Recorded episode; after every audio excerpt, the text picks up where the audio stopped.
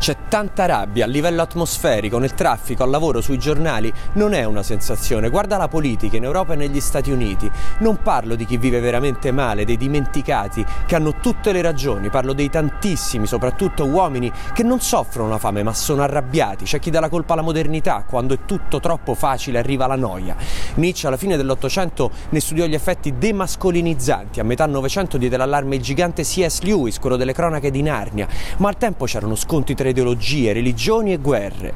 Oggi rispettiamo la legge e lavoriamo. Per il resto pochi doveri, pochi sacrifici, nessuno stimolo epico. Non è che non ci sentiamo più vivi, che siamo frustrati per la mancanza di una missione, una chiamata più alta. Forse è per questo che ce ne freghiamo dei contenuti, troviamo la dopamina nel dramma in sé, per questo che i populismi sono diventati il nostro outlet. Beh, servirebbe qualcuno in grado di farcele vedere le missioni, perché a ben vedere ci sono e come. E questo è un minuto.